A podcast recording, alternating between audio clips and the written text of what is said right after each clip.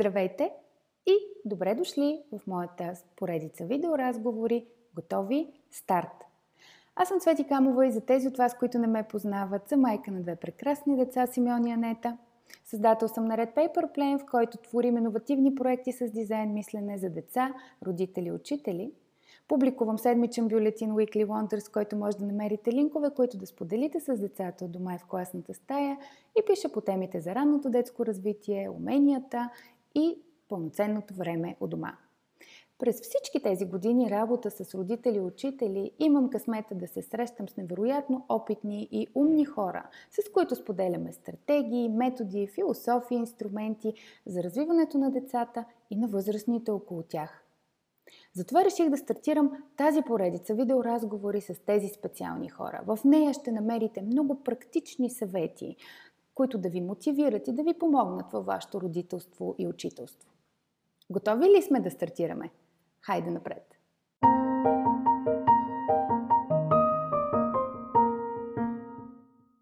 Здравейте всички! Аз съм Цвети Камова и това е първият епизод на моята видеопоредица Готови старт! Днес на гости на стартовата линия е Тея Иванова и Тейчка, и Тея. И аз съм много щастлива, че днес ще си говорим с нея, защото тя е един мой любим човек и добър приятел от момента, в който се запознахме. Тея, здравей! Здрасти, Цвети! Много, много се радвам да те видя и съм много благодарна, че избра мен за свой събеседник. Удоволствието е изцяло мое. Днес ще си говорим по теми, свързани с психичното здраве на децата и възрастните около тях. Не случайно започваме с тази тема и всичко това, което кръжи около психическото ни здраве. Преди това ще започна като представя Тея. Тея е еколог, биолог, мамолог и сега ще ви кажа една дума, която ще прочета, защото не я запомних. Тя е хироптеролог, което означава, че е специалист по прилепите. И когато се запознахме преди три години, всъщност аз не знаех тези неща за нея, защото тя се свърза с мен. Тогава беше учител в българското училище в Лондон и сега казвам здравей Лондон, защото всъщност те е в Лондон.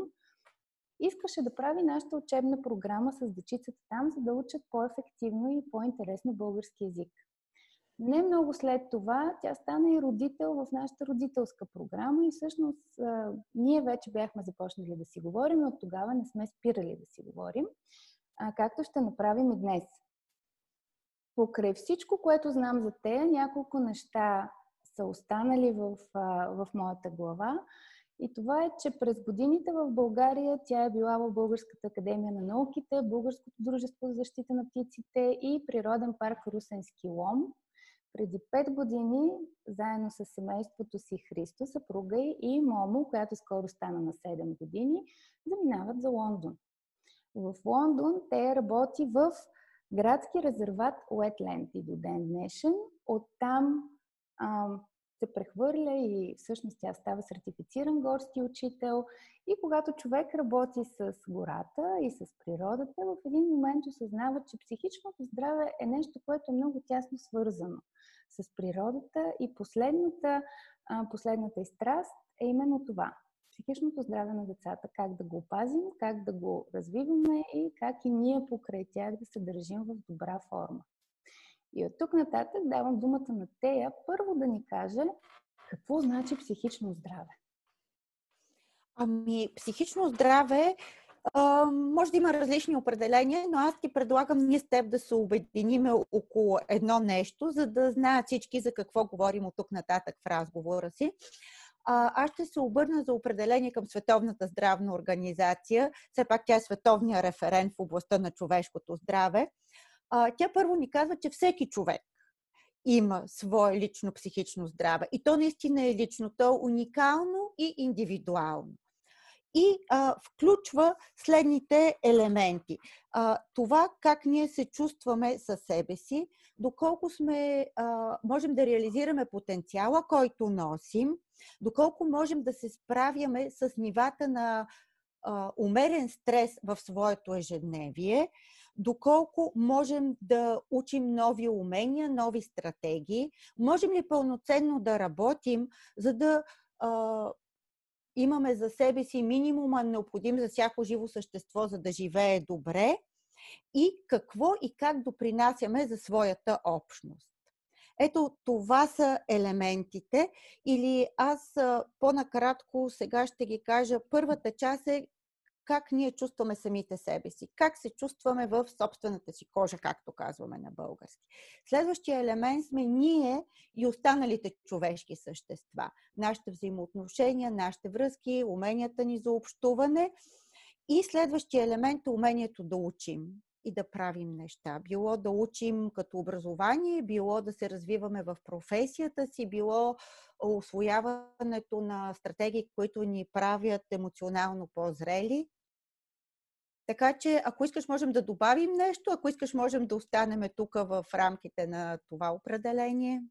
Това са много неща. Като се замислиш, всъщност, май нашето психическо здраве съдържа доста повече неща от нашето физическо здраве. Ами, знаеш ли, Цвети, аз, а, а, идвайки да говоря в да живея в аглоязична страна, попаднах на една думичка, която много се използва в английски язик, все повече, когато говорим за човеците, well-being. А, и наистина търсих нейния превод. Това, което ми се завъртя в главата, беше благосъстояние. От, това, от тази друга хубава българска друма благо, благост, да ти е благо. Какво изпитваме, когато ни е благо? Ами ние сме нахсити, не сме жадни, комфортно ни е, топличко, ни е уютно, ние нямаме тревожни мисли Нали? И то това цялото ни прави едни благи човешки същества и това прави нещо благосъстояние. Да, и всъщност благосъстоянието обхваща както това как се чувстваме, как се представяме, как се изразяваме, можем ли да поддържаме взаимоотношения с останалите хора, добри, позитивни. Това и как физически, как сме физически. И най-вероятно и това е свързано и с качеството на живот и средата, в която живеем. Като цяло това е една много голяма, голяма тема, която включва много неща. Но знаеш ли, като си говорим за психичното здраве, последните неща, които четах, за, за да се подготвя за разговора с теб, имаш една статистика на Световната здравна организация и аз си харесах това определение на Световната здравна организация. Много ми допадна, която според мен е доста притеснителна. 50% от всички хора в света имат всъщност проблем, свързан с психическото здраве. Какво мислиш за това? Защо така се случва? Ами първо, нека това го погледнем тези проценти, малко да ги разхвърляме, за да не звучат толкова страшно. Ако си представиме от едната страна идеалния случай, всичко, за което ни говорим, е 100% ни е наред. След това си представяме другия край, в който всичко, за което говорим, е пълен провал, е някаква нула минус. Е, ние живите хора сме някъде в целия този спектър се движим. И не сме постоянно на едно място. Във всеки етап от живота си, във всеки момент можем да сме на различно място. Дори сутрин и вечер не е едно и също. Тоест, нашето психично здраве е много динамично нещо и затова не е очудващо, че много хора в един или друг момент от живота си изпитват сериозни проблеми. Това за мен е едната страна, нали, когато боравим с такива статистики. Другото нещо е, че според мен проблемите с психичното здраве наистина стават доминиращ проблем на човека от западната цивилизация.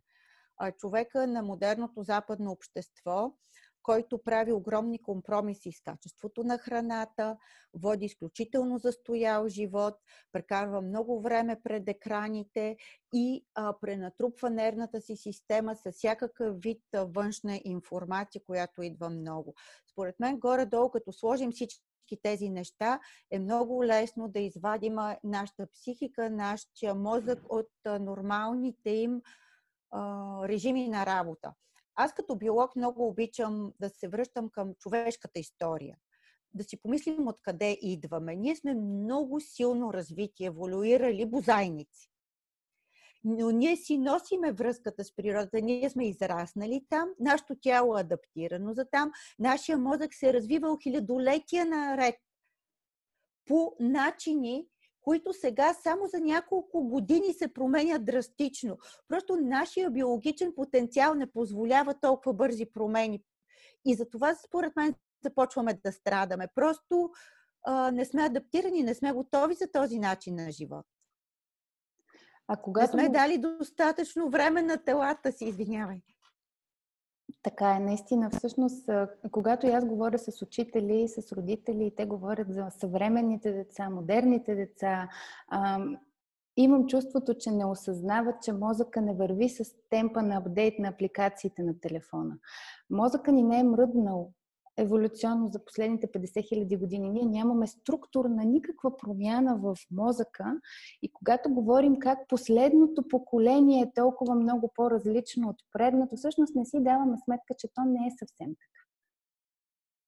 Така да, ние не можем да избягаме от нашата същност, от природната си, от биологичната си същност, от а, тези чудесни тела, които имаме, но те имат някакви граници, имат лимит.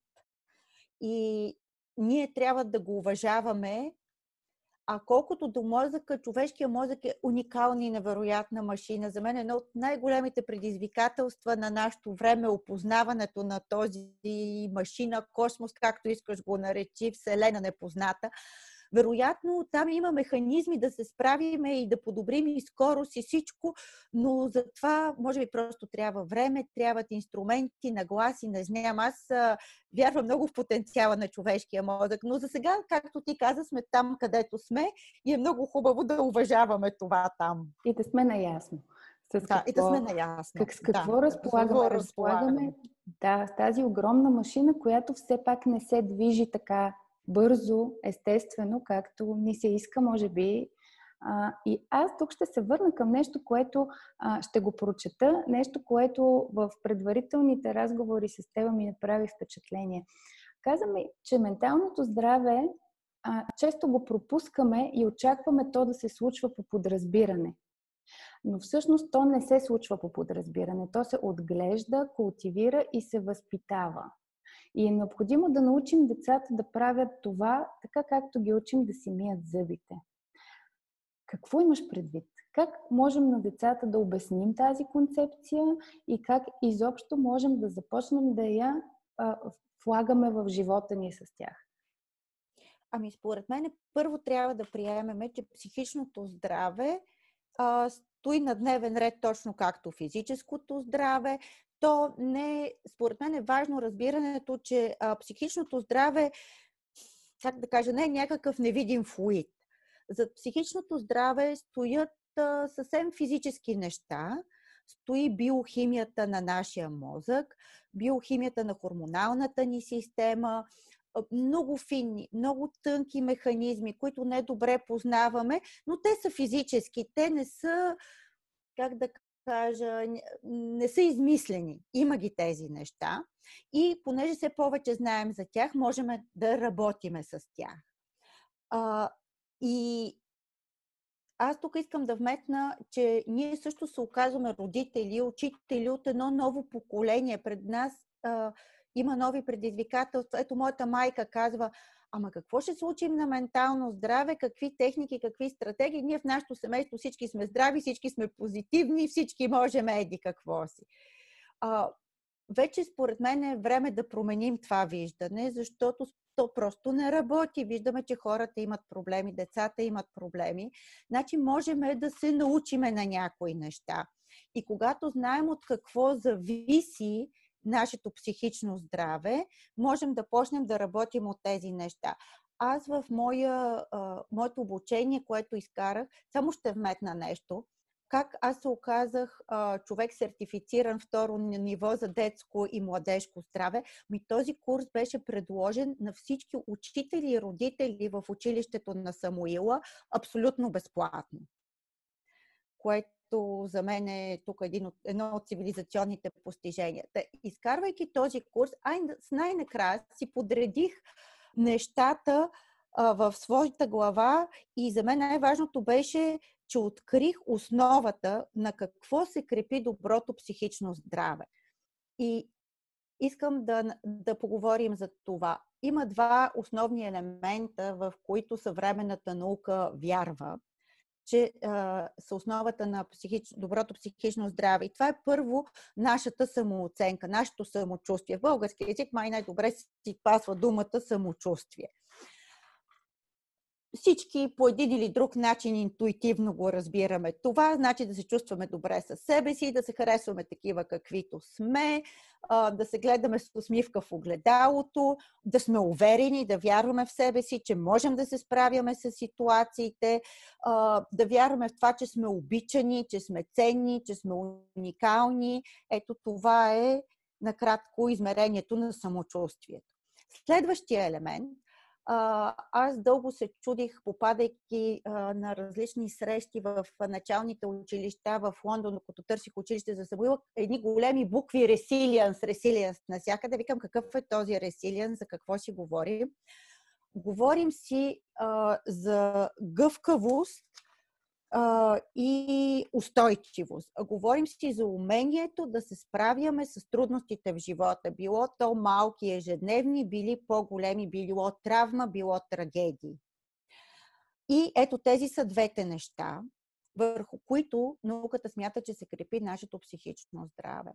А, защото, когато някой от тези неща започне да ни куца, нашето тяло започва да реагира, отделяйки хормони, ензими, електромагнитни вълни и какво ли не, които ни поставят в режим на тревожност, на притеснение, на неудовлетворение. И оттам нататък се завъртат механизмите, които разрушават психичното ни здраве.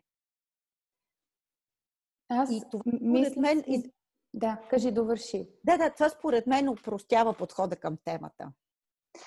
Да, аз слушайки за двете неща за а, самочувствие и за устойчивост, а, гъвкавост, резилиенс, както и решим да го преведем, си мисля, че те са много взаимосвързани неща и имат доста сериозна причинно-следствена връзка между двете. Кое е а причина, кое е следствие, не, нали, това можем да споспорим и да говорим и ще отклоним разговора, може би, но ми хрумва, че всъщност в изграждайки увереност в теб, защото то се изгражда, някои деца го имат, някои хора го имат, но при всички случаи, когато решим да работим върху това качество, за да може то да е осъзнато, за да може то да е поставено на основа, тук вече говорим за инструменти или някаква стратегия, която използваме, за да градим този тази увереност в себе си, в способностите си, на база на което стъпва всъщност нашето самочувствие.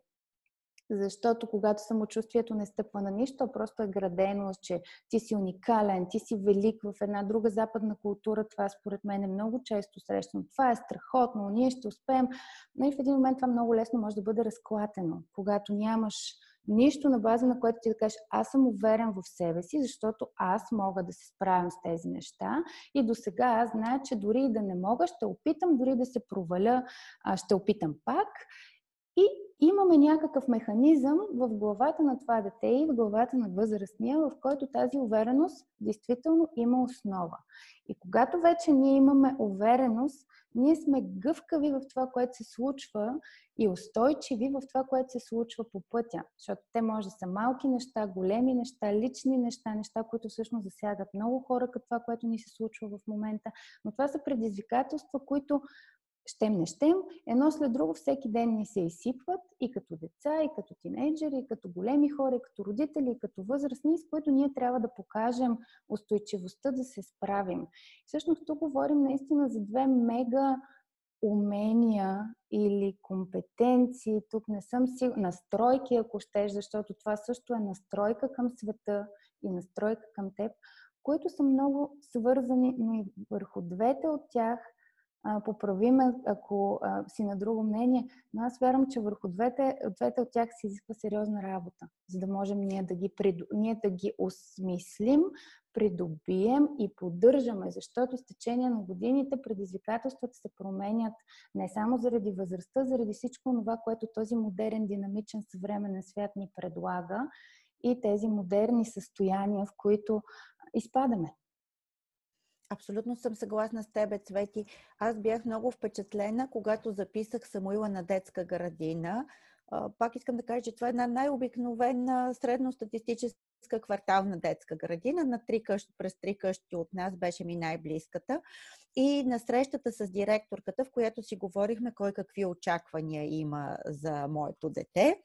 И аз си разказвах какво очаквам детската градина да даде, да направи, как да се грижи за моето дете. Тя ми каза, виж какво, в тази възраст най-важно е тяхното физическо здраве и тяхното психично здраве. Започва и елемента за социално общуване и комуникация. Но това са нещата, които ние вярваме, че възрастта между 2 и 4 примерно са най-важни в тази възраст ние не искаме да ги учим да броят, да разпознават букви. Това ще дойде по-нататъка.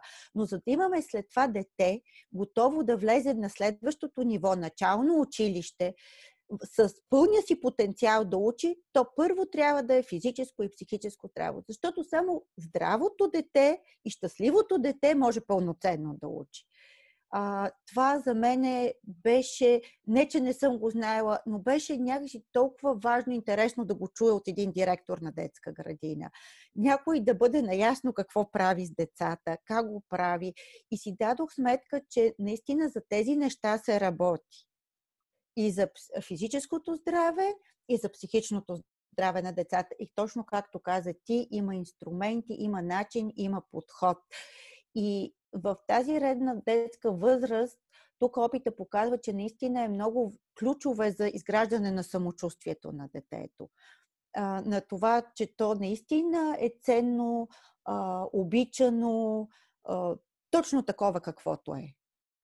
И, и сега ще те прекъсна. Добре, кои са трите неща, които ако сега един родител ни слуша в момента и казва, добре, какво да направя?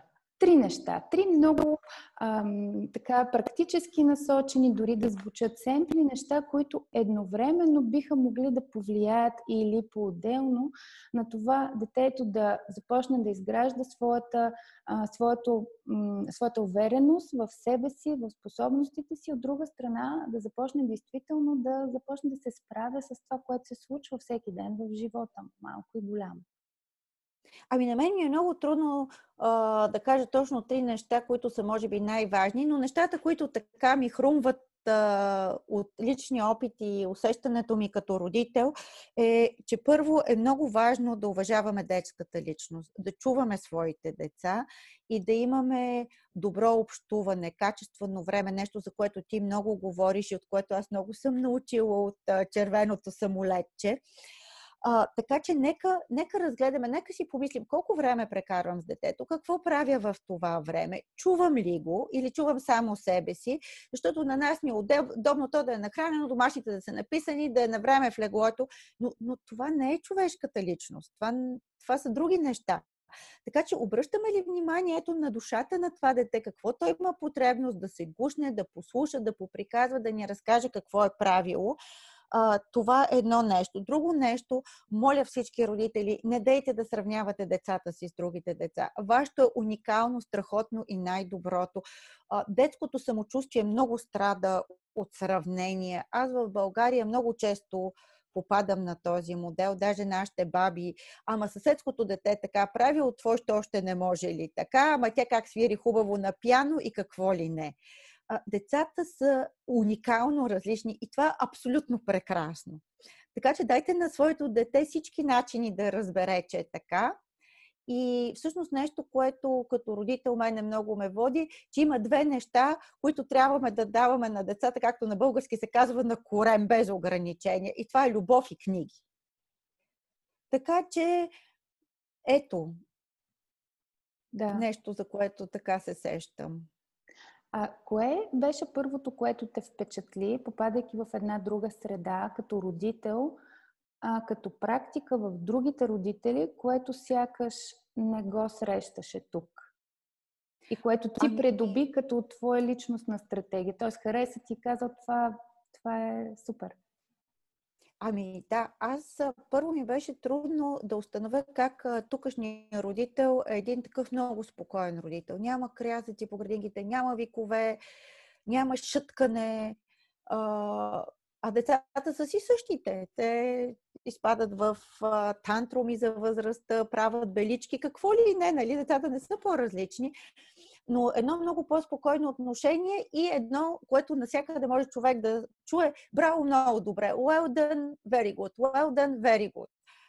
А, и понякога не, аз се хванах, че това е, може би, моята малко българска нагласа. Сега то толкова ли беше добро, че да му каже well done и very good, нали? Сигурно можеше по-добре да го направи. Или то естествено, че ще го направи добре, какво да го хваля. Ами, според мен за децата има значение, особено за малките деца, да бъдат подкрепени. Според мен не бива да пестиме похвалите си за тях, когато те наистина, аз съм съгласна с теб, трябва самочувствието да се гради върху нещо. Но когато детето направи някаква стъпка, нещо хубаво и добро, да не пестиме похвалите, да му покажем, че точно това оценяваме в него че ние го обичаме такова каквото е, но има поведени неща, които ние ценим много високо, много харесваме и други, които смятаме за не до там добър избор. Да. Това научих аз като родител тук. А чисто професионално, като учител, защото ти си много интересна и много естествено продължение при теб от това да си горски учител, което е страхотна тема и за което ще си запазя шанса да говорим пак, за да му обърнем повече внимание и да разискваме какво е това.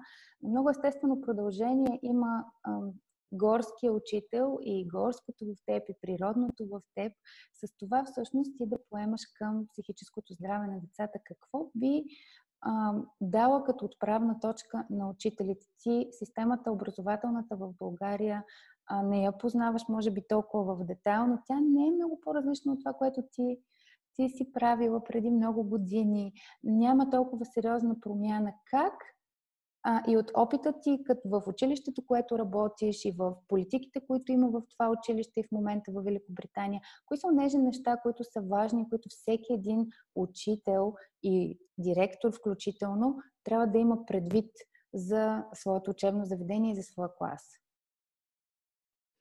Това са две различни ами, неща. Извинявай, преди да, да започнеш. Значи директор е нещо съвсем различно. Това е политиката. Mm. Аз ще се коригирам, защото за мен е важно, нас ни гледат много учители и ние имаме огромна общност от учители, които са фантастични. И те сега си мислят какво да направя.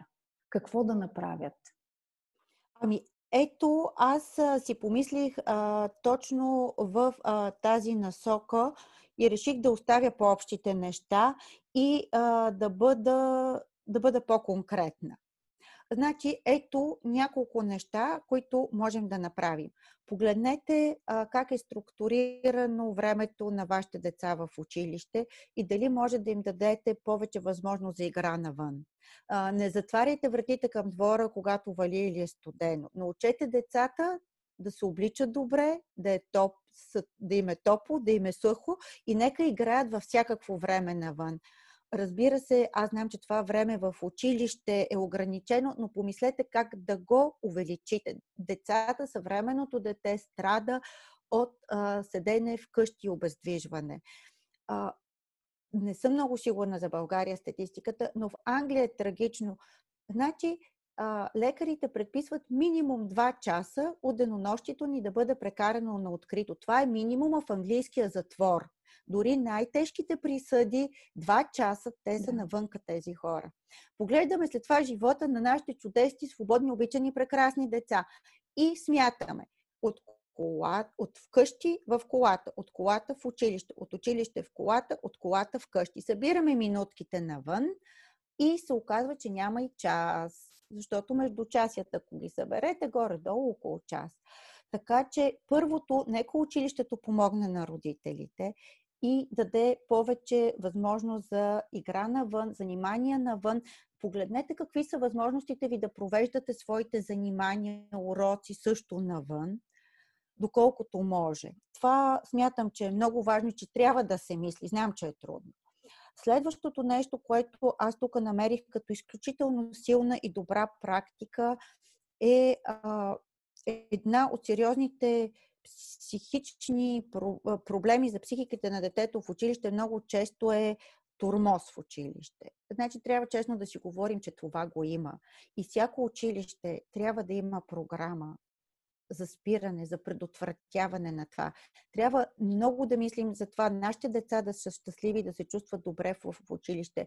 И всяка проява, която би уронила самочувствието, наранила а, друго дете, учител или възрастен, да бъде спирана още в началото. Трябва да има сериозна превенция, трябва да има политика как точно постъпваме не може детето ни да се прибира вкъщи дни наред и да казва, те всички ми казаха, че съм грозен или нещо подобно. И всички да вдигат рамене и никой да не знае какво да направи. И тук ще те прекъсна, защото нещо много важно каза току-що.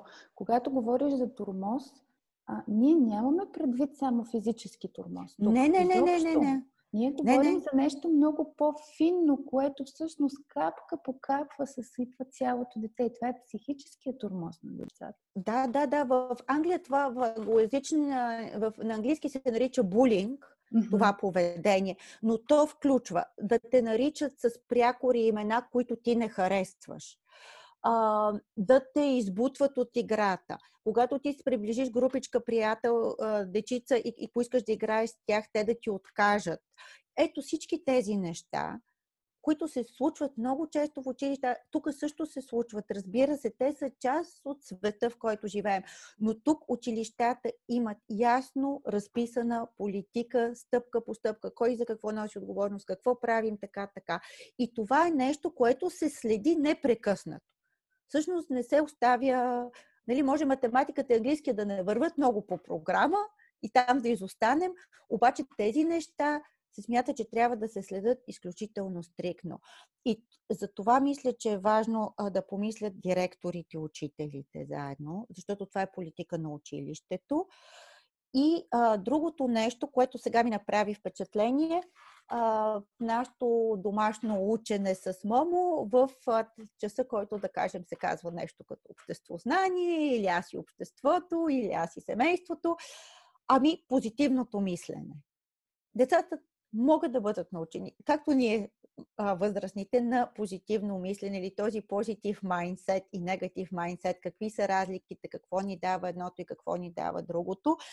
И на мен много ми харесаха уроците, които бяха за първи и втори клас, т.е. това са деца на 5, 6, 7 години, достатъчно малки, но те го разбират. Аз, ей сега ще се опитам да намеря, тук си я сложих, да, ето картинката, която Момо ми нарисува след този урок. Mm-hmm. Може да не се вижда много, но поне ясно се вижда на мусеното личице и усмихнатото личице. А, закачила съм си я тук и двете си я поглеждаме често.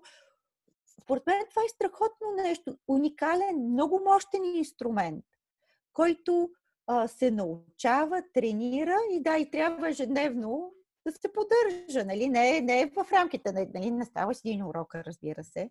те, прекъсвам те, за да те попитам за позитивното мислене. Какво означава позитивно мислене и кои са тези няколко инструмента, които вие правихте с Момо и които много лесно дома или в класна стая можем да направим, за да го обясним и въведем като понятие? Ами, аз първо за всички възрастни, които ни слушат, искам да ги поболя да се сетят за всички висцове, за песимиста и оптимиста, които знаят. Обикновено става въпрос за дадена, фиксирана ситуация, но интересното и различното е нашия поглед към нея. На децата най-лесно го обясняваме с примери. Например, решили сме, че отиваме днес в зоопарк, но навън си сипва пороен студен дъжд.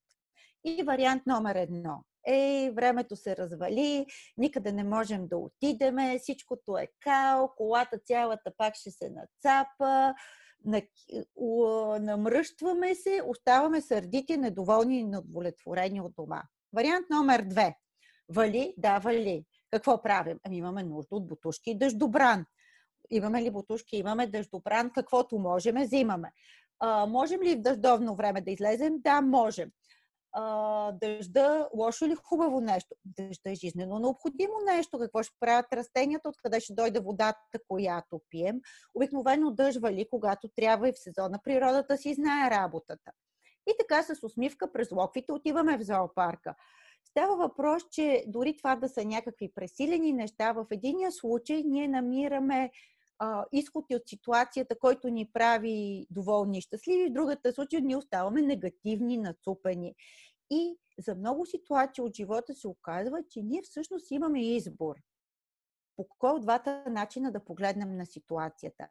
И можем да научим децата как да гледат от позитивната страна, защото това всъщност ги прави щастливи, дава им увереност, справяне с нещата и тази гъвкавост и устойчивост също.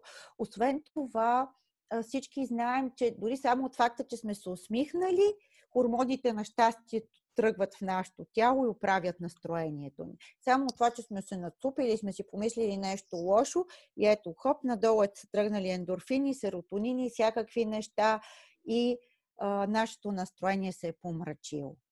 Добре, аз сега ще направя малка дисекция на този инструмент, който ти даде в момента. Значи, когато срещнем проблем, какъвто и да е той в нашия ден, и на това нещо ще се учим заедно с децата дълбоко. Убедена съм, че и родителите, и учителите, и възрастните имаме нужда в деня да си помислим и ние колко по-добре бихме живяли, ако посрещаме нещата с усмивка ако а, вместо това още от самото начало да предопределим, че това ще ни съсипе, че това не става и че да сме вечно намусените. Така че това нещо може да го практикуваме заедно, ако не сме естествени а, оптимисти, разбира се.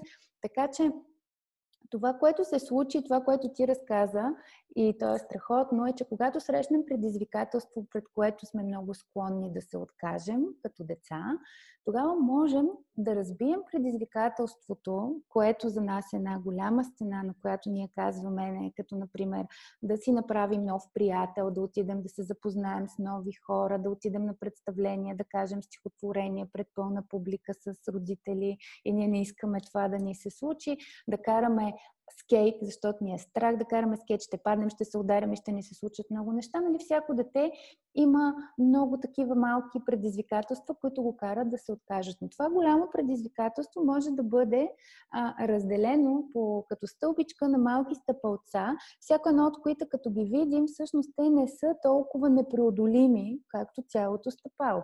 Тоест, в а, твоя случай беше о навън вали. И тук започваме да разбиваме. Какво можем да направим така, че нанесе. Защо, защо се притесняваме? Защото ще се намокрим. Какво можем да направим за това да не се намокрим? Ами имаме гумени бутуши. Чудесно. Даваме навън и духа. Какво можем да направим за ни духа? И така това предизвикателство го качваме като малка стълбичка нагоре и с всяко едно нещо всъщност, от което изпитваме предубеденост, че не искаме, че няма и даже не можем да осмислим какво ни спира, ние можем да тръгнем напред, покривайки го стъпалце по стъпалце с въпроси. Като аз бих добавила, че когато с малките дечица работите дълго време така, в един момент няма нужда вие да задавате въпросите и да водите. Идва момента, в който може да попитате ти какво предлагаш.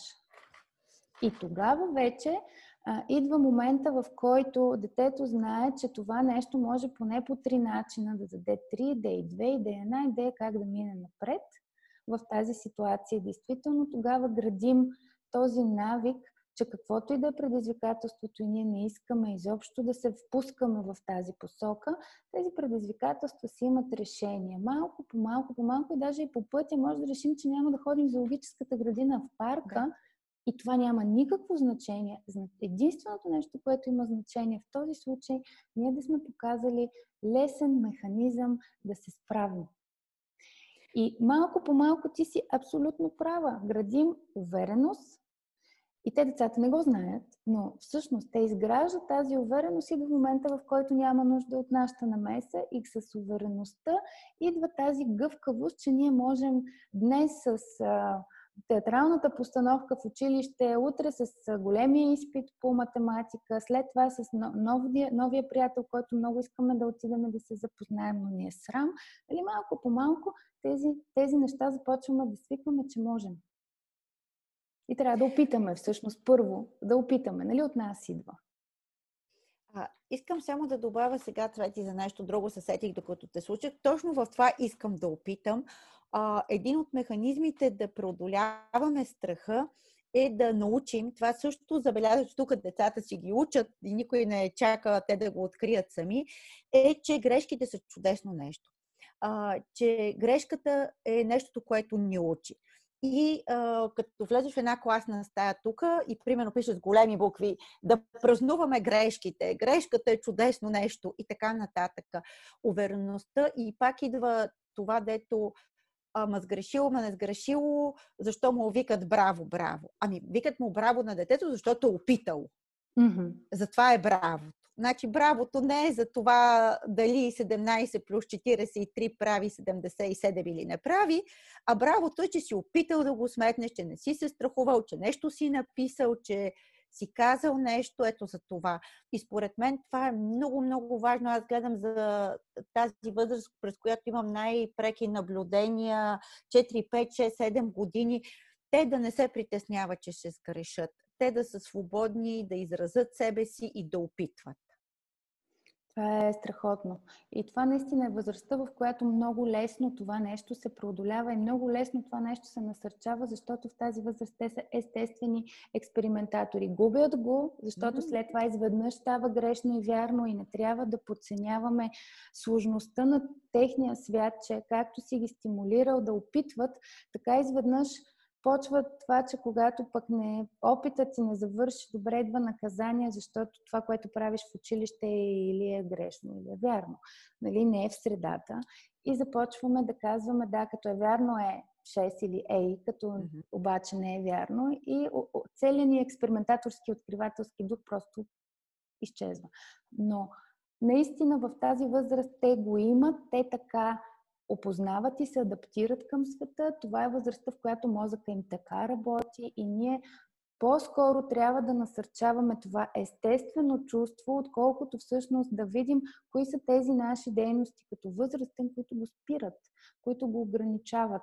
И аз бих дала един а, инструмент, слушайки те ми хрумна, който става и за дома, който става и за класна стая, именно свързан с грешката. Грешката е някакъв факт, който сме открили, че нещо някъде не работи. Но то не ни помага. Помага ни нещо, което да, да се развиваме и да вървим напред и да сме отворени, ни помага какво научаваме от тази грешка. Тоест, фокуса върху грешката е изключително лош, няма никакъв смисъл. Грешката ни помага до толкова, доколкото тя е в уравнението едно неизвестно, което ни помага да научим нещо ново. И а, в домашна среда и в учебна среда това, което може да се случи, когато нещо се обърка.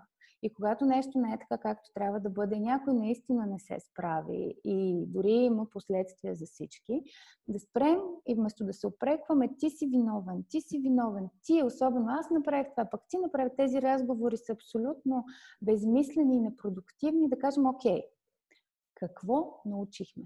Не. Няма смисъл да размахваме пръст нито дома, нито в класна стая. Хайде сега да се съберем и да видим какво научихме. И това в една класна стая, в която деня може да завърши с 5-10 минути, в които ние си даваме обратна връзка за деня.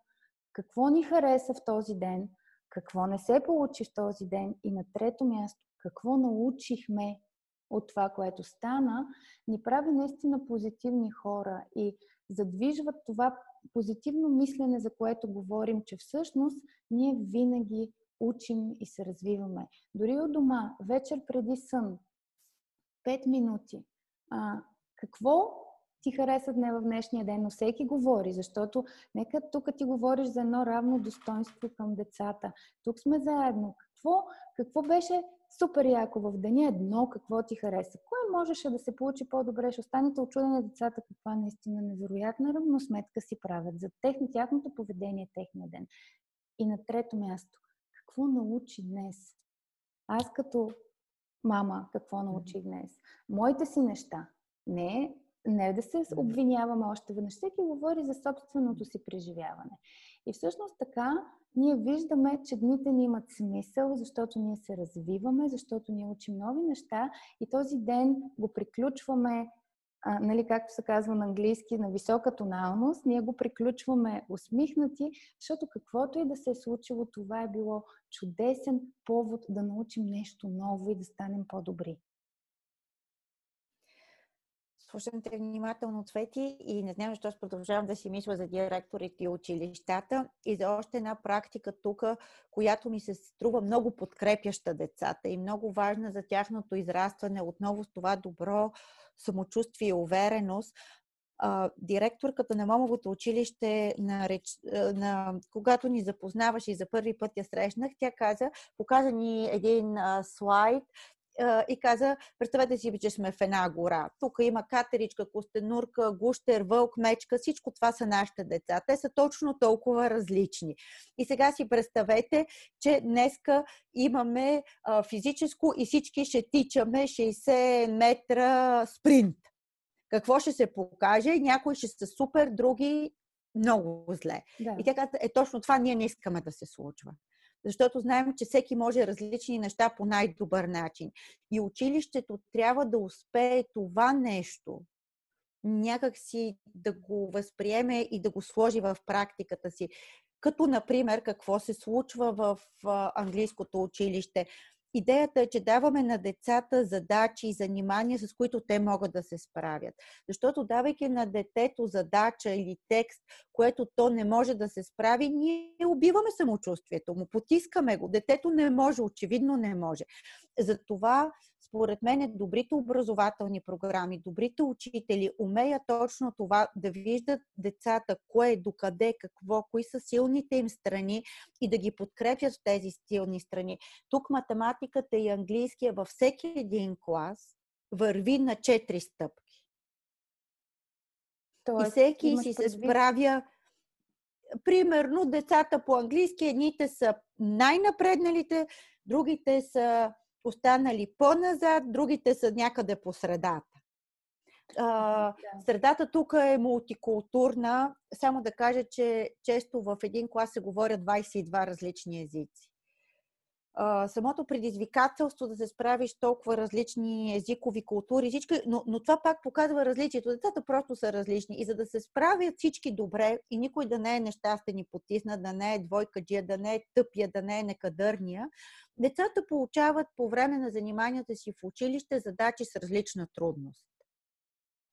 Така че всеки да може да се справи. И всеки да върви със своя темп, без да се потисне, без да получи етикет, че е лош ученик, без да получи етикет, че не се справя с математика или нещо друго. Да, това, което, за което говориш, е една система ориентирана и организирана изцяло около благосъстоянието на децата.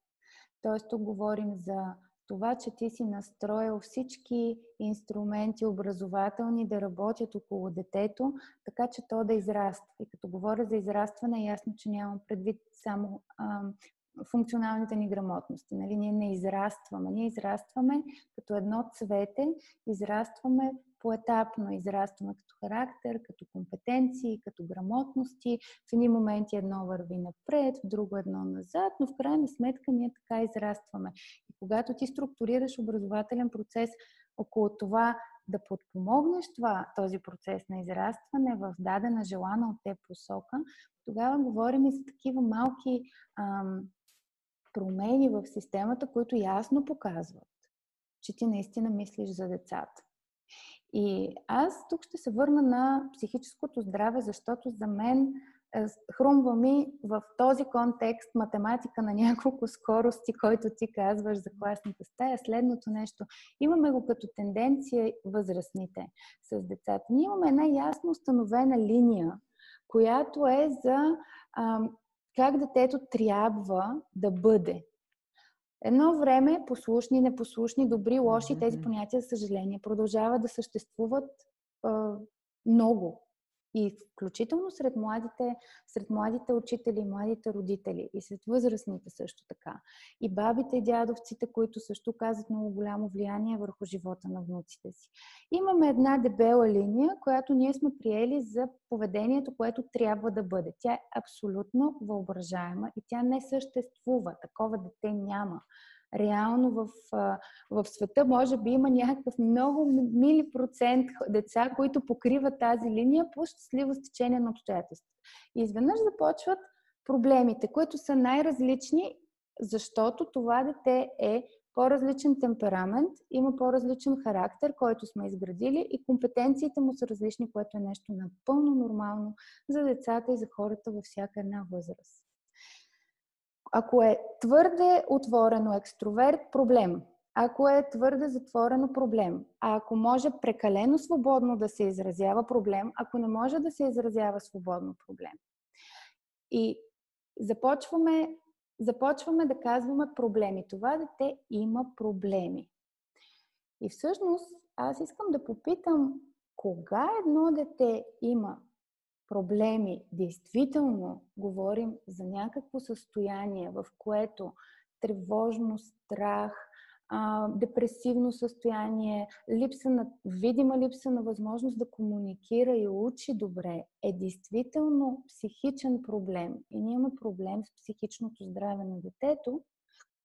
И от друга страна, кога всъщност става въпрос за разнообразни темпераменти деца, които емоционалната им интелигентност тя върви с възрастта, на едно е по-напред, на друго е по-назад. Едно в момента е прекалено ангажирано с социалното около себе си и не му се учи. Друго пък само учи и не го интересува социалното около него.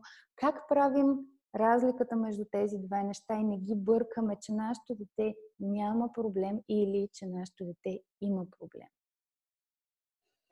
Ами, според мен е сложно. Не е лесно да отличаваме нещата и е хубаво да, да приложим екипния модел, според мен. Ние като родители, аз дълбоко вярвам, че трябва да слушаме интуицията си. Тук ми направи силно впечатление, че когато отида на консултация при нашото GP с Самуила за нещо, за нейното здраве и разкажа какъв е въпросът ми или за какво питам, първото нещо, което ме пита GP-то, вас това притеснява ли?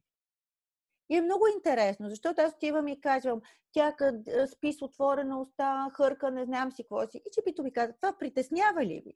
И аз се замислям, че това всъщност не ме притеснява. Аз съм наблюдавала нещо, решила съм, че тук нещо не ми се връзва с картинката, но то не ме притеснява. И ти казва, ето да, това е един сигурен, нека да наблюдаваме детето и така нататък.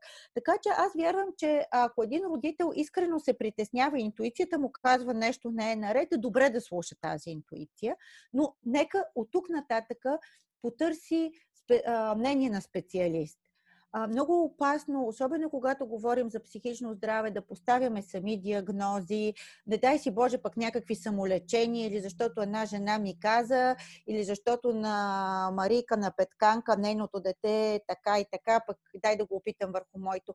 Както си казахме вече, психичното здраве е много индивидуално. Материята е сложна и деликатна. А, диагнозите ми прави впечатление тук, че се поставят след, след много наблюдения и консултации в екипна работа с родители и училище. Огромната социална роля на училището в Англия, аз а, дали, бавно осъзнавах и научавах, но когато започна сега тези месеци на изолация и ние всъщност семейството останахме без училището, аз мисля, че това вече беше пълното осъзнаване колко училището е помагащо, подкрепящо, носещо експертното познание и така нататък. Така че тук системата е, че ако ако човек като родител или като учител изпитва някакви притеснения за детето, има към кого да се обърне. Родителя най-често е, и най-добрата практика, ето това са тези стратегии, за които се учиме. Те не са Бог знае какво. А, съм, имаш съмнение, стъпка. Обади се на джипито, на направи си час да. и отиди с детето да си поговори с джипито. Ето, не носи цялата отговорност попитай специалистите. Нали, системата ще те поеме и се голяма степен има възможност да ти помогне. Училището е също така. Понякога учителите са тези, които виждат неща по-добре. Децата тук прекарват огромно време в училище, даже повече отколкото в къщи, особено това активно тяхно време. Така че, когато един учител забележи нещо, има начин на кого да каже, кой да обърне внимание. Училищата тук не винаги могат да си позволят да имат психолог, но всяко училище има нещо, което се нарича на английски pastoral care и аз пак не знам как да го преведа на български. А, както Самуила каза, това е учителя, който ни гушка. Значи има в училището учител. Той може да е учител по всяко друго нещо, не е задължително да е отделна позиция.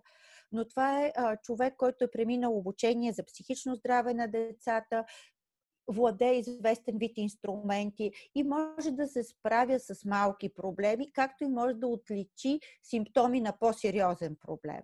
Така че детето най-често това, което се случва, че учителя говори с родителите на детето, детето започва да се среща с този човек и така малко по малко се изгражда идея, трябва ли консултация, не трябва ли. Това не пречи междувременно родителя да се консултира с GP-то.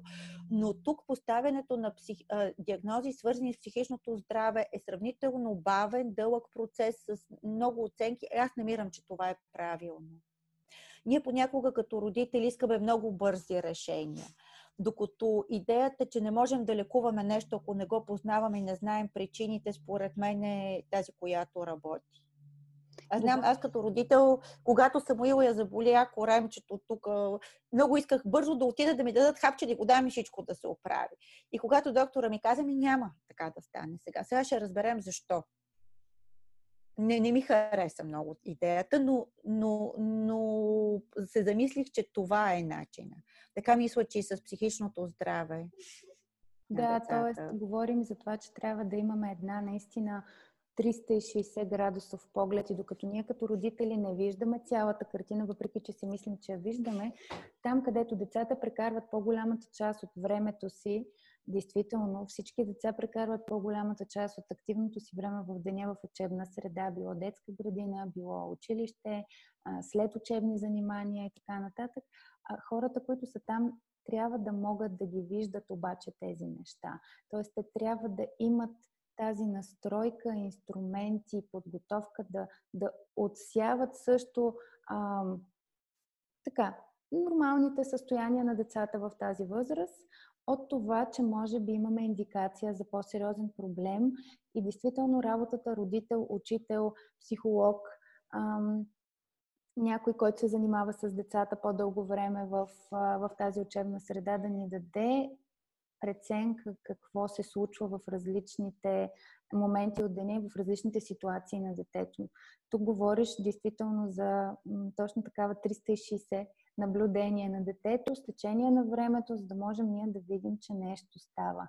И аз сега се сещам за един модерен проблем, който се нареча хиперактивните деца, който се появи в а, училищната и родителска терминология преди, не знам, 5 години, 6 години, може би навлезе активно и сега много голяма част от учителите ни казват, че имат хиперактивни деца в класната стая. И това, което скоро, не беше скоро, всъщност преди няколко месеца гледах филм за Америка и за хиперактивните деца, специално в Америка. И ме прави впечатление, че има деца, които на 3 години ги окачествяват с хиперактивност и започва тяхното лечение с медикаменти като такива. И почвам да се чудя дали да, разбира се, както при всяко едно нещо от психическото здраве имаме една голяма скала – нали, от тук до тук, дали хиперактивността има нещо общо с начина по който децата живеят и учат, спрямо начина по който те благоприятно се развиват в тази възраст. Твоите мисли ами, за хиперактивните а... деца какви са? А, те, тези мои мисли не са само за хиперактивните деца, те са за един дълъг списък от психични разстройства, свързани с ранната детска възраст аз също си задавах въпроса, има ли ги тях наистина, няма ли ги, къде сме, какво се случва. Все повече личното ми мнение е, че да, а, децата могат да страдат по една или друга причина от най-различен вид психични разстройства. Нека кажем, че ADHD, да кажем, е само едно от тях може да има поведенчески разстройства, може да има разстройство за концентрацията, уменията да учиме, най-различни класификации, най-различни неща. Първо, а, погледнато чисто медицинска гледна точка, има много строги критерии на които трябва да отговаря едно дете, за да бъде класифицирано по този начин. Както казахме, трябва да има дългосрочни системни наблюдения, семейство, училище, специалист, преди да се сложи тази диагноза. А, така че диагнозите, пак казвам, са а, сериозно нещо и са за специалисти. За съжаление, тези разстройства ги има, все още не разбираме много добре техните механизми. За лечение на част от тях наистина се използват медикаменти. Истината е, че аз не познавам американската здравна система, но здравната система в Англия печели уваженията ми и с това, че се прибягва до медикаментозно лечение само в крайен случай, когато наистина неговия ефект е доказан. И за възрастни, и за деца Значи аз искам да кажа, че всичко това го говоря изключително от личен пример. Ще си позволя да кажа, че аз съм а, човек, който носи диагноза на психично разстройство много сериозна. И начина по който а, английското здравеопазване се отнесе към моя проблем, изключително много ме впечатли. Аз дойдох от България, пиеки три а, много сериозни лекарства, за да продължа тук да пия само едно от тях да се чувствам добре, да се чувствам прекрасно и да, да мога да се отървя от всички странични ефекти на другите две лекарства. За мен това е изключително важно. Не зная. За тук вярвам, че наистина до медикаментозно лечение а, се прибягва наистина, когато има сериозни индикации за това и когато а, дадено медикаментозно лечение наистина докаже, че върши работа. Защото с психическите разстройства и с психическите проблеми е много трудно, много индивидуално. Всяк индивид реагира различно. Вие може да третирате един и същи човек с едно и също лекарство в еднаква доза и да получите съвсем различно. Така че пак медикаментите се установяват в бавен процес с много обратна връзка. Така че затова да помолим хората да са много внимателни това, да търсят експертно и специализирано мнение. И да, има огромна разлика между това децата просто да са пълни с енергия. Аз също си мислих, че Самуил, ако беше в българско училище, най-вероятно също ще да придобие този етикет, защото просто има деца, които имат нужда от много физическа енергия. А, друго, което исках да ти кажа по тема. А, учитането на това, че децата учат по различен начин. Никога не съм си давала преди това, не съм мислила за тези разлики. Едни деца учат от картинка, визуално. Други учат като чуват. Трети деца учат обаче с движение. Кине, нещо като кинетично обучение. То трябва да изиграе цялото нещо, за да го научи. Не става с прочитане и слушане. Е, тези деца в класната стая трябва да се движат много и в училище, в процеса на учене. Когато да. не се движат, те страдат, защото това не е тяхното нещо. Освен това, ако нашите деца наистина не са тичали и играли два часа, не се чувстват добре, имат нужда да изразходват енергията. Освен това, играта. Нека се върнем към играта. А, няма бозайник, който да премине успешно от фазата мъничко пухкаво топче до успешен зрял индивид без много игра. Значи, играта е създадена от еволюцията, от природата механизъм за израстване. Всички бозайници го правят. Нашите човешки деца, като ни малки бозайничета, имат нужда от това изключително много.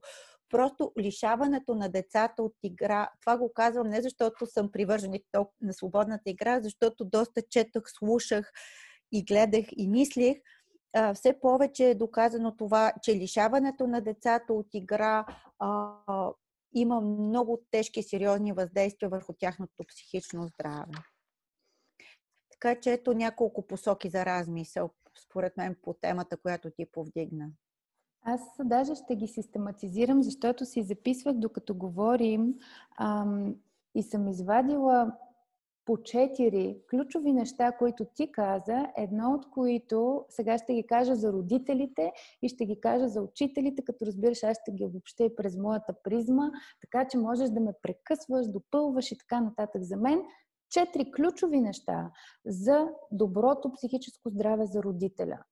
На първо място това е колко често ходите в природата и колко често ходите, докато сте в природата. Тоест, паркираме, сядаме на маса за пикник, вадим да ядем, влизаме в колата, прибираме се, не е ходене сред природата. Ходене сред природата отиваме, спираме, пътуваме един час крака, гледаме какво се случва около нас, наслаждаваме се на това, което се случва около нас, играем, ако има възможност там, катерим се по дърветата и това е окей, okay, катерим се по камъните и това е окей. Okay. И тогава се връщаме обратно. Връзката с природата, за която сега това ще е последващото нещо, което ще те питам след като извадим тези четири елемента, е твоята сила и ще ни разкажеш малко повече за нея. Сред природата, ходене с два крака сред природата, колкото може по-често с децата. Второто нещо е децата ви имат ли свободно време за игра.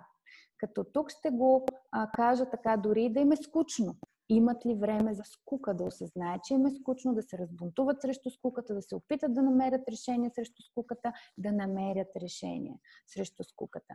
Имат ли свободно време децата ви, като всички занимания, които са тенис, плуване, пиано, танци, балет, това не е свободно време. Това са организирани занимания, децата може много да ги обичат, но това не е свободно време. Имат ли децата ви свободно време? След това вие ангажиран ли сте с детето си за активно да си говорите и активно да чувате какво детето ви казва? Имате ли тази двупосочна комуникация всеки ден, половин час на ден, в което вие нещо заедно правите, а, не всеки на екран, няма екрани, заедно, лице в лице, в който тече двустранна комуникация. Познавате ли се, играете ли заедно, правите ли неща заедно. И аз мисля, че нещо много важно, което ам, така не обичаме да си казваме родителите, знаем ли какъв родител сме? Защото ние си имаме темперамент като роди. Някои от нас са изключително ам, загрижени за децата си, малко ам, повече имат тенденцията да ги обгрижват, ангажират и да ги пазят. Има родители, които стигат до крайност, така наречените хеликоптер родители, които кръжат постоянно да не би нещо да се случи. Имаме и другата крайност, която е родител, който си вижда детето преди да си легне. И това е окей okay за него. Знаем ли какъв родител сме? Защото ако ние не познаваме нашия родителски стил, и ние си мислим, ние винаги сме перфектният родител за нашето дете, но какъв като вид сме? Ние не можем добре да организираме времето си заедно, защото нямаме ясна представа за себе си. Така че познаваме ли се като стил и знаем ли каква е нашата крайност като такъв стил и често ли изпадаме в нея. За учителите това, което ти каза е игра, което е чудесно. Във всяка една възможна ситуация, ако можем да игровизираме, да моменти, в които заедно като клас или отделно по екипи, ние можем да си позволим 10 на минутки игра, това би било фантастично. След това е природата. Имаме ли страх да излизаме на двора, да играем, да тичаме във всяка една свободна минута? Можем ли да си позволим да се разхождаме малко повече, отколкото е предвидено, за да може децата наистина да имат свободна игра навън. Позитивното мислене беше нещо, за което говорим, че винаги има начин да погледнем на една ситуация от две страни, от тъмната и от светлата. Можем ли да тренираме такова позитивно мислене с хубава обратна връзка с това какво научихме? А, хайде да опитаме. А, вижте колко е хубаво, когато пробваме заедно, дори нещата да не се получават нека да мислим, че можем да се справим. Нека да опитваме. И това, което, на което ти наблегна много, беше за турмоза. И физическия, разбира се, но психическият тормоз като в никакъв случай не по-малка част от доброто и балансирано развитие на децата са тези малки а, вмъкнати думички, обиди, нежелания за игра и преднамерено поведение, които всъщност тормозят нашето дете, които му пречат то да се развива нормално. Имаме ли механизъм, по който ги виждаме и какво правим, като ги видим и работим ли активно с родителите, за да може тези неща да изчезнат. Така че, четири нещица за всеки един от нашите а, зрители, слушатели, които могат да се замислят и които могат да се опитат да приложат веднага. И тук, говорейки за природата, защо природа? Защо ни трябва природа, за да сме здрави и физически, и психически те? Ами защото ние сме част, ние самите сме природа. И ние, откъсвайки се от нашата същност, а, се обричаме на разболяване. Значи да знам, че това звучи общо и така малко философско, но можем да сме съвсем конкретни. А, аз ще се върна към това, което ти каза и което си мислих, че ако искам да дам един съвет, той да е валиден за всички и да бъде малко както за физическото здраве, кажем за плодовете и зеленчуците поне 5 порции на ден, даже сега учените казват и 10, и както имаме one of my five и едно от моите пети си ги броиме на пръстите на ръцете, колко плодове и зеленчуци сме изяли и всички, всички го правим по един или друг начин. Той е станало, пише го дори на етикетчетата на морковите а, нека приемем, че едно такова правило за психичното ни здраве е точно това, което ти каза. Един час ходене навън. А, нека помогнем на хората да не изпитват ограничения. Дори в случая, не, нека не търсим и тази идеална природна среда. А, квартален парк, градинка, няколкото улиците, на които живеете, разходка до любимо място в града, отиване на гости при приятел. Просто помислете, вие имате абсолютната физическа, психическа нужда от един час ходене на ден. Това е абсолютния минимум, за да сме живи и здрави. А, наистина. И сега, а, понеже моя съпруг, като му го казах това, каза, той звучи много поучително. Аз казах, не, не, аз обещавам, че ще разкажа защо това ходене е толкова важно.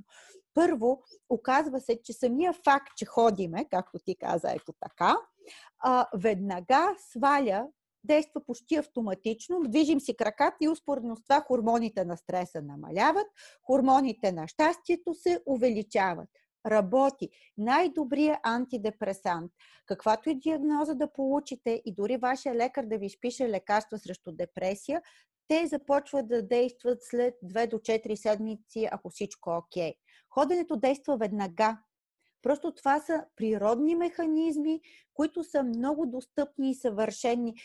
Доказано е, че хора, които изпитват депресионни състояния, лошо самочувствие, лошо настроение, половин час ходене веднага се подобряват хормоналните неща, веднага човек изпитва облегчение, веднага започва да се чувства по-добре. Това е измерено и премерено и напълно доказано.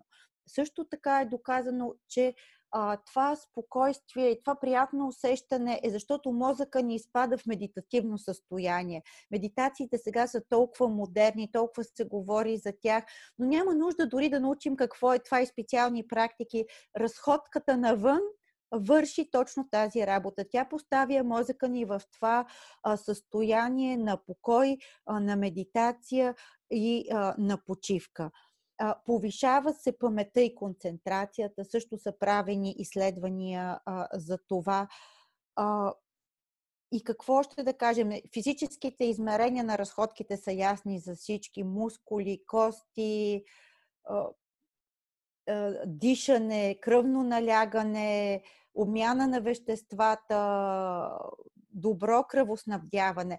А, наистина нещо толкова просто и абсолютно ефтино и достъпно, защото за мен е важно нашите практики да бъдат достъпни за всички, а, прави чудеса. Така че нека го правим. Нека наистина си кажем, ще го правя, отделим си това време. Има хиляди, хиляди начини а, хората наистина живеят далече, ползват градски транспорт, пътуват с коли, можем винаги да слезем една спирка по-рано, можем да паркираме на друго място. Искам да кажа, че ако имаме позитивната нагласа към ходенето пеша, ще намерим начин.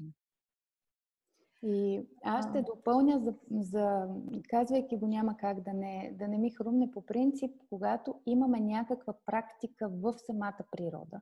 Т.е. когато имаме хоби, което е с каквото и да е свързано, децата са любопитни към всичко. Може да е дивите цветя, може да е скалите, може да е снимане, фотография, може да са птиците. Тогава влияем много пряко точно върху увереността на децата, защото с придобиването на някакво умение, овладяването на някакво умение. Например, аз ставам все по-добър и по-добър в гледането на птици или вече различавам пет вида цветя, които са в нашия парк. Децата неимоверно бързо качват увереността в собствените си способности. Това въжи за всеки. Това не е ново откритие, но е добре да го вмъкнем, че природата ни дава възможност, възможност много бързо да работим върху а, увереността в способностите на децата, особено ако имаме деца, които са по-затворени и по-неуверени в себе си.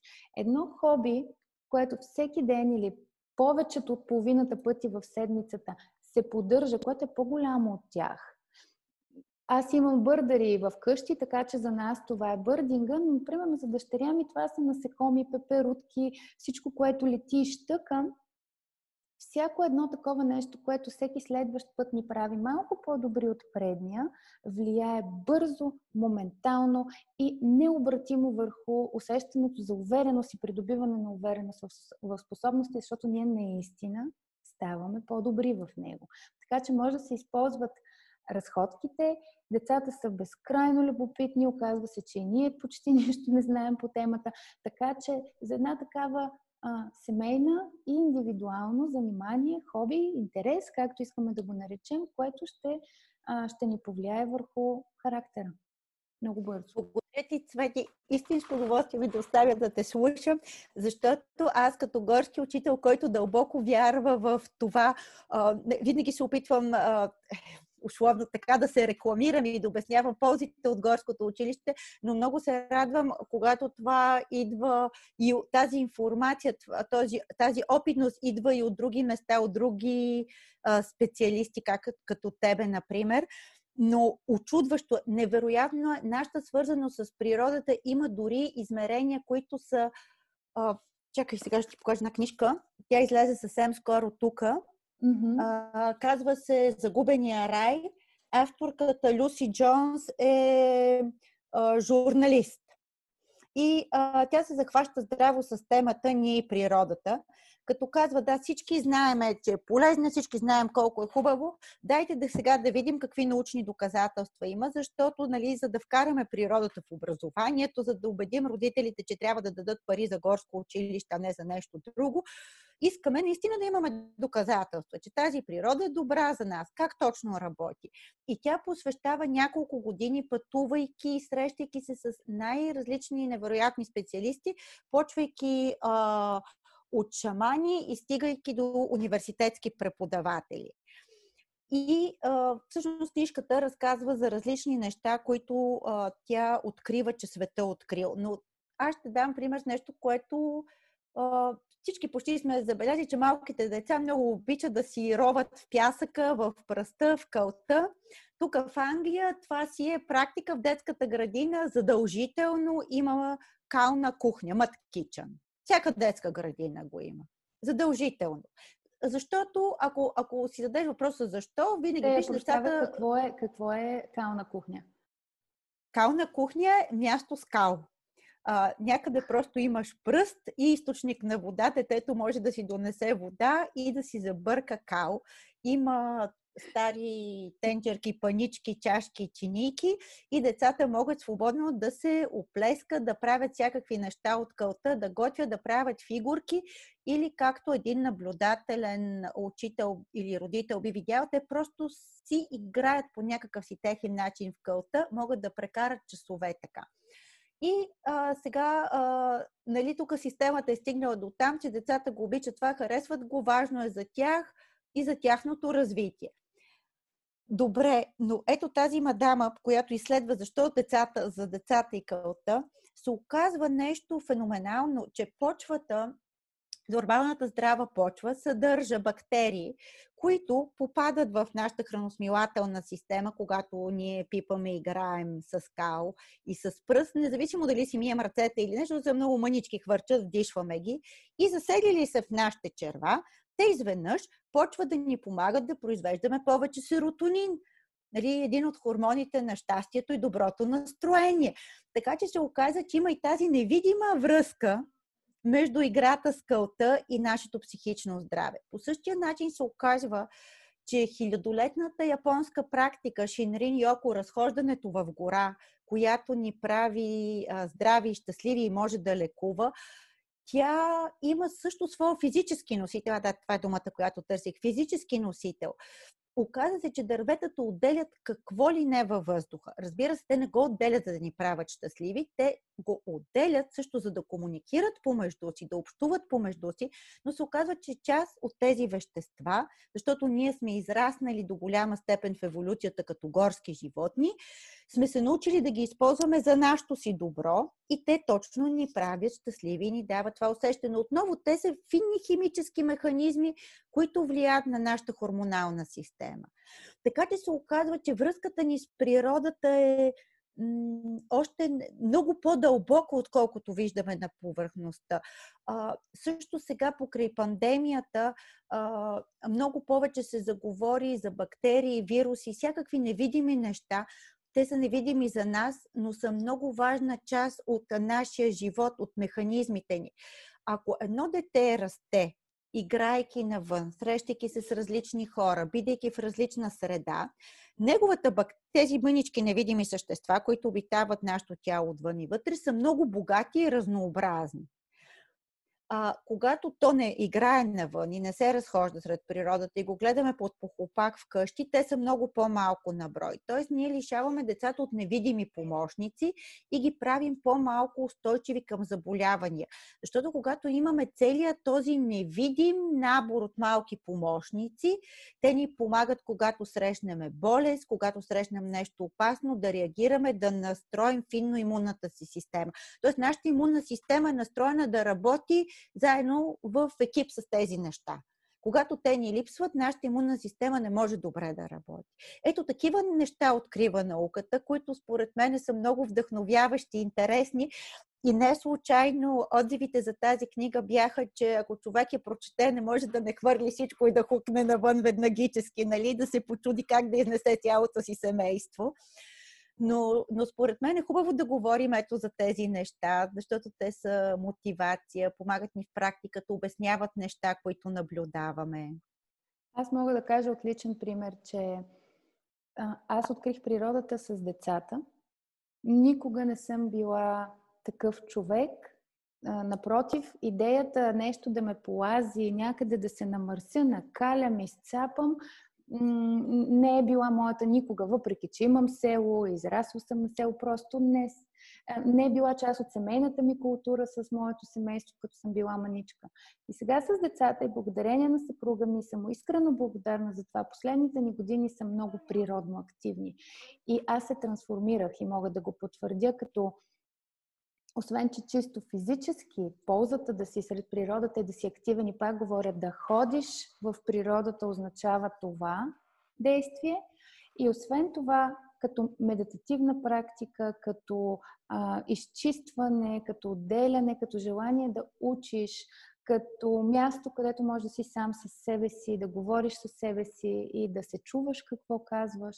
Всички тези неща, освен малките организми също, които те правят много здрав и много щастлив, а те ни трансформират и не ни трябва изобщо 3 месеца и половина лечение по списък, за да можем ние да го усетим. Усещаме го на първата разходка, когато действително позволим да сме сред природата и, и позволим на нея да я видим и да я усетим и да я преживеем. И в, тази, в този момент ще ми е много интересно да ми кажеш Кои са твоите няколко начина, 3, 4, 5, които теб те държат психически здрава? Ами, а, е, начина, който установих, че е много важен за мен е а, да имам градина, растения, за които да се грижа и нещо да правя с тях. Веднага си признавам, че когато се преместихме да живеем в Лондон, за мен това беше много сериозно сътресение. Аз някакси не бях а, психологически готова. Не познавах нещата. Всъщност шока от културния, всякакъв беше много сериозен, много преди. Нещото, което смятам, че ме спаси, запази моето психическо здраве, беше нашата градина. Аз ще си позволя да ти я покажа за малко, ето така като ме питаш какво О, е. Ето, да. това а, пространство, тази гледка през този прозорец, е, а, е моето лекарство за а, психическо здраве. Това, че когато седна сутрин да пия кафе, а, виждам птиците, познавам косовете, червеногръдките, виждам земните пчели, а, това е нещото и Знам, че не мога да живея без това. Знам, че ако събота и неделя не отидем на разходка някъде, било в, дори не в истинска дива природа, каквато в Лондон е трудно достъпна, но тази култивирана природа, която тук пък е достъпна, градски паркове, резерв, малки резерватчета, ботанически градини, това не зарежда и е за, за, за седмицата напред. Не говоря въобще за приключения сред дивата природа, каквито вие практикувате напоследък. Тях сме си ги оставили за България. Но градината, и искам да кажа, че общуването с растенията, грижата за растение, много променя човека. Успокоява го, дава му нещата, които могат да му липсват. И а, нещо, което искам да кажа, че не е. Аз мятам, че сме огромни късметли, че попаднахме на жилище, което е супер миниатюрно, но има огромен двор, включително старо дъбово дърво по средата, но че човек може да си направи своя малък а, микросвят в един буркан а, да го гледа, да му се радва, да го наблюдава, да си прекарва 5 минути с него и а, това е едно проектче, което правихме с Момо точно с тази цел, защото много от моите Чакай деца... Да, да видя как. Много от моите, сега ще ти разкажа повече, но много от моите деца, когато а, затвориха училището, аз знам, че те останаха. А, за тях горското училище, училищния двор беше наистина единствения им досек с природата, които имат в ежедневието си. И, и много исках да направя нещо за тях. Та идеята е, това е едно откритие на английските ботаници от времето на големите географски открития, когато е трябвало да пренасят орхидеи и други екзотични цветя, живи от далечни места до а, острова и да пътуват месеци наред тези неща и да останат живи. И те откриват, че ако ги сложите в нещо херметично и прозрачно, сложите водичка и го захупите, ето една самоподдържаща се система.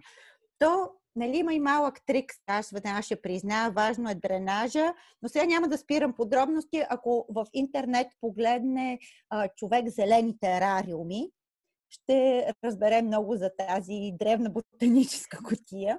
Но това е начина да си гледаме нещо мъничко, живичко, да го наблюдаваме, да усещаме как диша, да виждаме колко вода пие и въобще да изградиме връзка с него защото една от основните идеи на горското училище е, че а, за да могат хората да имат всички тези ползи, за които ние говорихме, и тези прекрасни преживявания, които и ти и аз имаме, трябва първо да изградим връзката си с природата. И това пак аз дълги години смятах, че е нещо, което става по подразбиране, и започвайки работа като учител в центъра на един голям град, разбрах, че това въобще не е така.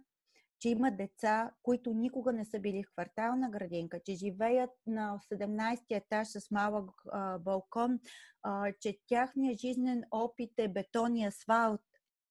И че тези деца няма как да, се, да извлекат всичката тази огромна полза от общуването с природата, ако по някакъв начин не ги научим на това.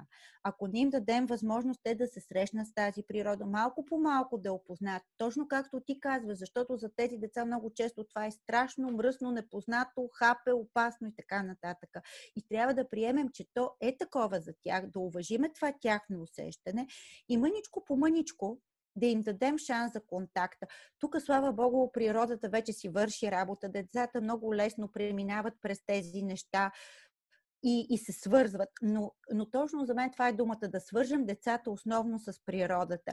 И след това, когато им дадем този механизъм, ето аз пак а, си мисля много за а, подхода на дизайн, мисленето, че точно когато ги научиш на този инструмент, той почва, почва да работи сам в животите им. Те сами си го търсят, сами си го намират и всичко се случва, но трябва да има, да има това свързващо звено за съвременното дете. И, и също израстването на село, аз мислих, че също автоматично те свързва с природата. Не, не, ни най-малко така. респекта, уважението, познаването, усещането, преживяването, те идват по друг начин моя живот аз съм абсолютно градско дете, никакво село, нищо такова, но моят дядо а, беше лесничей и той ме е водил в гората. Дори не помня какво ми е говорил и какво се е случвало там, но аз знам, че тези негови разходки са нещото, което ме е свързало. Оттам е тръгнало това, че аз знам, че като съм в гора съм щастлива, успокоена и така нататък. Така че, да, за мен е, това е моята роля. Аз така виждам себе си, своята роля на горски учител. Да помогна на децата отново да се свържат с природата, да открият и вече да я имат като нещо, което завинаги си е тяхно, абсолютно безплатно е и винаги е достъпно. Защото когато имаш този механизъм, и дори да нямаш двор, и дори да нямаш един буркан с едно живо нещо, само когато видиш цветена картинка, или някаква красива природна картинка, с теб се случва същото нещо. Нали, сработват тези чудесни механизми. Аз виждам вече два твои механизма, по които ти поддържаш доброто си психическо здраве. Единия виждам, че е природата, която е отпред, движеща, скачаща, пееща, растяща, чороликаща. Всъщност аз виждам и втори механизъм и това е удовлетворението, което изпитваш от работата си. Т.е. пълноценността, която а, носи професията ти за теб в момента. Има ли някаква друга практика, за която се сещаш твоя от деня, която е супер полезна, за да поддържаш това здраве? Ами, това, за което всички говорим, да отделяме някакво лично време, дори много мъничко, но да знаем да сме го направили, да си имаме любимите неща.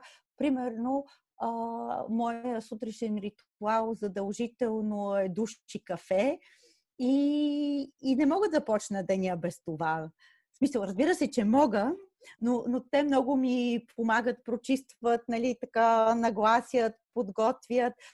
А, също така много обичам да чета. Мога да чета всякаква литература, най-различни неща. В един момент няма никакво значение. Просто знам, че искам да имам моя половин час тишина, нещо да съм си прочела. А, и, и така, не, честно да ти кажа, много не съм се замислила. Като си говорихме за природата, искам да кажа, всъщност аз така се отнесох с други неща, че, че всъщност конкретното нещо е не само да гледам през прозореца, конкретното нещо е работата в градината. А, това, че а, когато си сложиш ръкавиците и излезеш в каквото и да е времето нещо да свършиш градинарско, това моментално а, те отвежда от всички други тревоги, всички други неща и те вкарва в а, едно съвсем друго състояние. Не случайно тук излядаха десетки книги за състоянието на ума и градинарството и така нататък. А, не случайно то се използва като терапия в болници, в затвори и къде ли още не мисля, че отново това е комплекс от всичко. Пръста, растенията, птиците, които чуваме, слънцето, вятъра, въздуха, когато сме навънка. И за това, което ти кажа, аз мисля, че това въжи не само за професията. Прави ни щастливи а, да отстояваме себе си, да имаме смелостта да бъдем тези, които сме според мен, въпреки всички трудности, всички неудобства, които това понякога носи, в дългосрочен план, това е много важно за психичното ни здраве. В дългосрочен план не можем да сме щастливи, ако не сме себе си. По, по един или друг начин, професията е особено важна.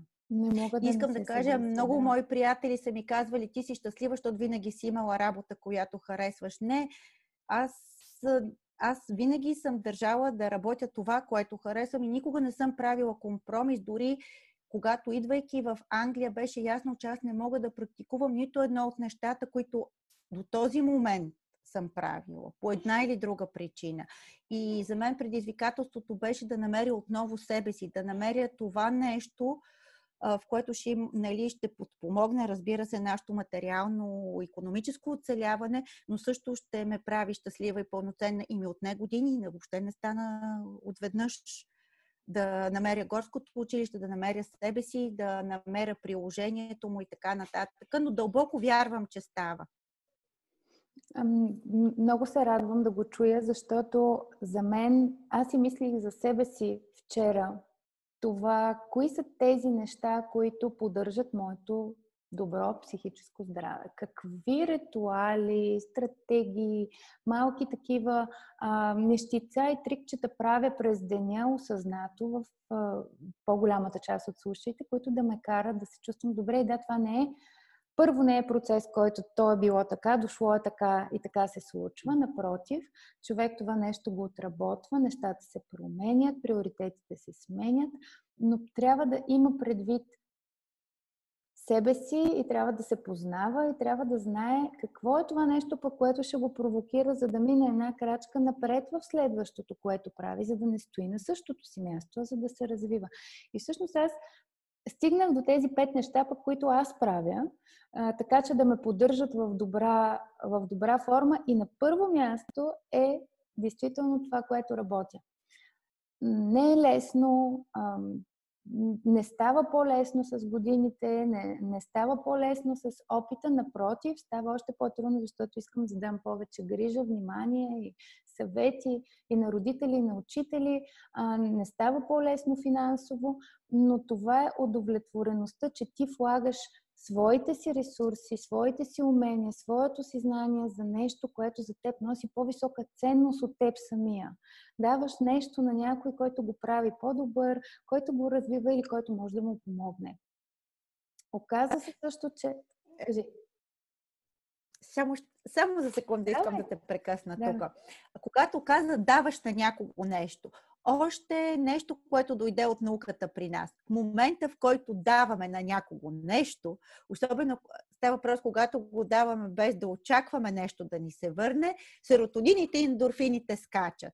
Тоест, най-малкият акт а, на внимание, на грижа, да бъдеш мил към другия, да му дадеш нещо, да споделиш, вече те прави щастлив. Такъв механизъм носим ние хората.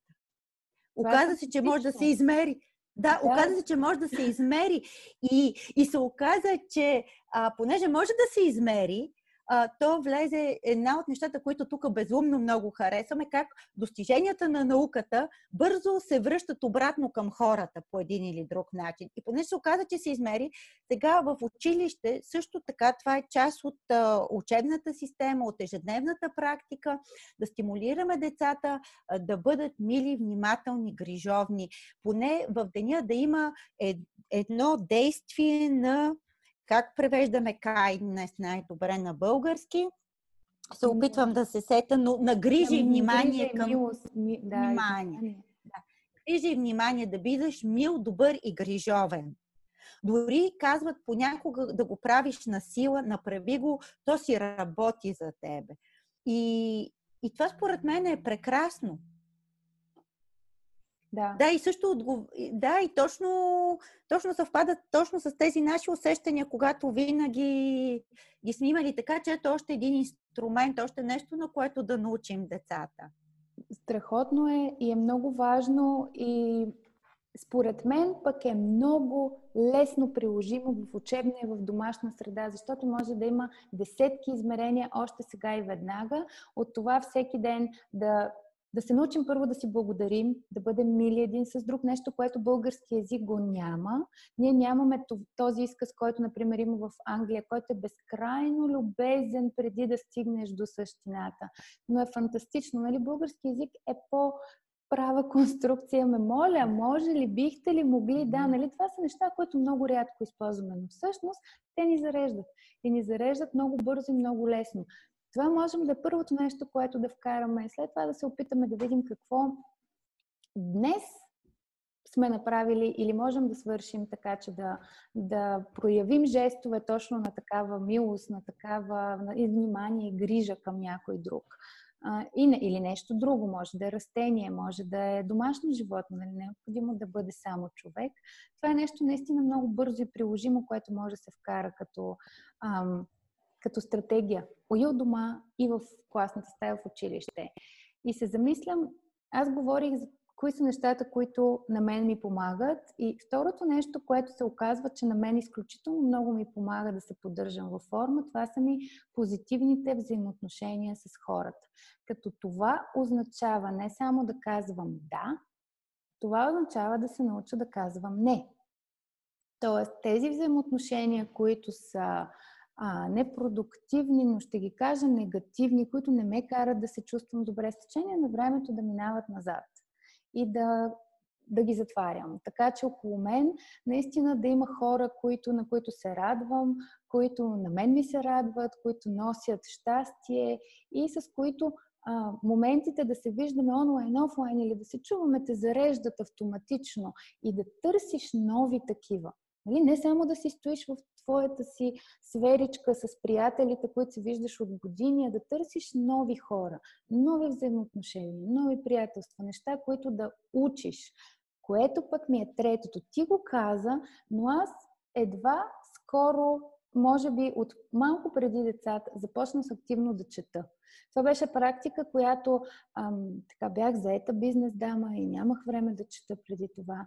Сега в момента чета постоянно и е изключително важно наистина и, и ме радва, че го казваш, а, трябва да се четат малко комплексни неща, така по-сложна литература, да може мозъка да се да се побута малко, да може мозъка да се раздвижи, защото масовите книги и така наречената литература в момента, която избумтя за self-help, самопомощ, мотивационни текстове, така това не е сложна литература. Тя не кара мозъка да, да се движи и да работи много напред, но е важно да четем и да четем наистина постоянно. Това е едно от нещата, които са моето време, в което аз като човек изпитвам искрено удоволствие от това да седна в този бърз свят и да чета нещо, което е бавно действие, изисква внимание и не е модерно.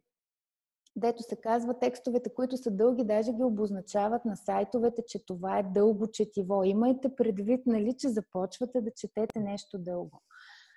А, другото нещо, за което а, може би, как да кажа, което ми отне малко повече време да, така, да попрактикувам, беше да се опитам да спра тази консуматорска, това консуматорско общество и тази, тази как да го кажа, това да имаш много, постоянно да, да се трупат неща, постоянно около теб да има нови хора, нови срещи, нови ангажименти, повече работа, повече проекти, да се купуват неща и всъщност да се опитам да симплифицирам живота си на децата си, да ги науча, че а, няма нужда да е пълен хаос, няма нужда да е пълна лудница. Това ни затормозява и води до стрес и тревога. И включително заниманията от дома, нещо за което аз получавам постоянно въпроси, са симплифицирани. Да, има време за всичко, но то се планира. Не може във всеки един момент всичко да се случва. И времето ни заедно е отделено наистина за неща, които ни носят радост, радост и удоволствие. Те не са хиляда. Нали, това, което правим. И тази симплификация отнема време. Тя изисква редовно почистване на съзнанието, вещите всичко, което правиш и всичко, с което си се затрупал и в един момент се оказва, че няма как да имаш спокойствие. И ти го засегна също в началото. Това е добрата храна и добрия сън. Нещо, което също трябваше да се науча, да спа по 8 часа на ден, да се чувствам добре, да може тялото ми да е добре и да се храня добре въпреки всичко и без значение къде съм. И това да го предам и на децата и за добрия сън, и за добрата храна. Тея, аз не знам кога е добър момент да приключим с нашия прекрасен разговор, който аз със сигурност имам и още въпроси, и още въпроси, и още въпроси, но това е момента, в който ще те попитам теб, има ли нещо, което ти искаш да кажеш, нещо последно, което не попитахме, не засегнахме, но всъщност на теб ти се върти в главата сега? Ами, честно казано, не нещо толкова специално. Ние минахме през много различни неща по темата. Разбира се, отворихме много нови теми и аз веднага си представям как ги продължаваме и развиваме в следващи наши разговори, защото за мен е изключително интересно. А, това, за което а, се замислих пак, някак си а, ми, се, а, ми се завъртява въпроса в главата. Добре, след всичко изприказвано, докъде стигнахме? Кое е най-важното за нашето психично здраве, за човешкото психично здраве? И си мисля, че за пореден път това са нашите социални контакти. Това, което ти спомена, на което ни научи локдауна и оставането затворени сами вкъщи, че ни близ, липсват близките семейството, приятелите, човешкото присъствие. Затова си помислиш, че нека спрем и нека за пореден път дадем място а, за любимите си хора в личното си време, в сърцата си. Нека съзнателно спираме забързаното си ежедневие и си казваме, ето сега, кой има нужда от мен, на кого мога да кажа нещо мило, а, и, и просто го правим. Нека това бъде също една практика, както разходката ни един час навънка, защото ние самите имаме изключително много нужда. Това не става само въпрос за това какво даваме на другия, а какво даваме на себе си. Така че просто, просто си мислих за това с каква енергия ме заради разговора с теб и колко, колко позитивно и добре се чувствам накрая, за което ти благодаря. Много ти благодаря. Това е един супер финал за хората, които са около нас и които ни карат да се чувстваме и да се усмихваме и ни зареждат и сме щастливи. Така че за тях интересното е наистина, че много често сякаш може и утре, може и по-късно, защото са ни близки и защото винаги с близките може и да не е точно сега, но всъщност точно сега е много важно в тези условия. И аз съм много благодарна, че имахме това време заедно, че наистина минахме през толкова много теми и запазваме отворени теми, както и говорихме, за да можем да се видим пак и да ги обсъдим в детайли. Благодаря ти, беше ми изключително приятно. Нямам търпение да се видим отново с теб по някои от темите, които обсъждахме.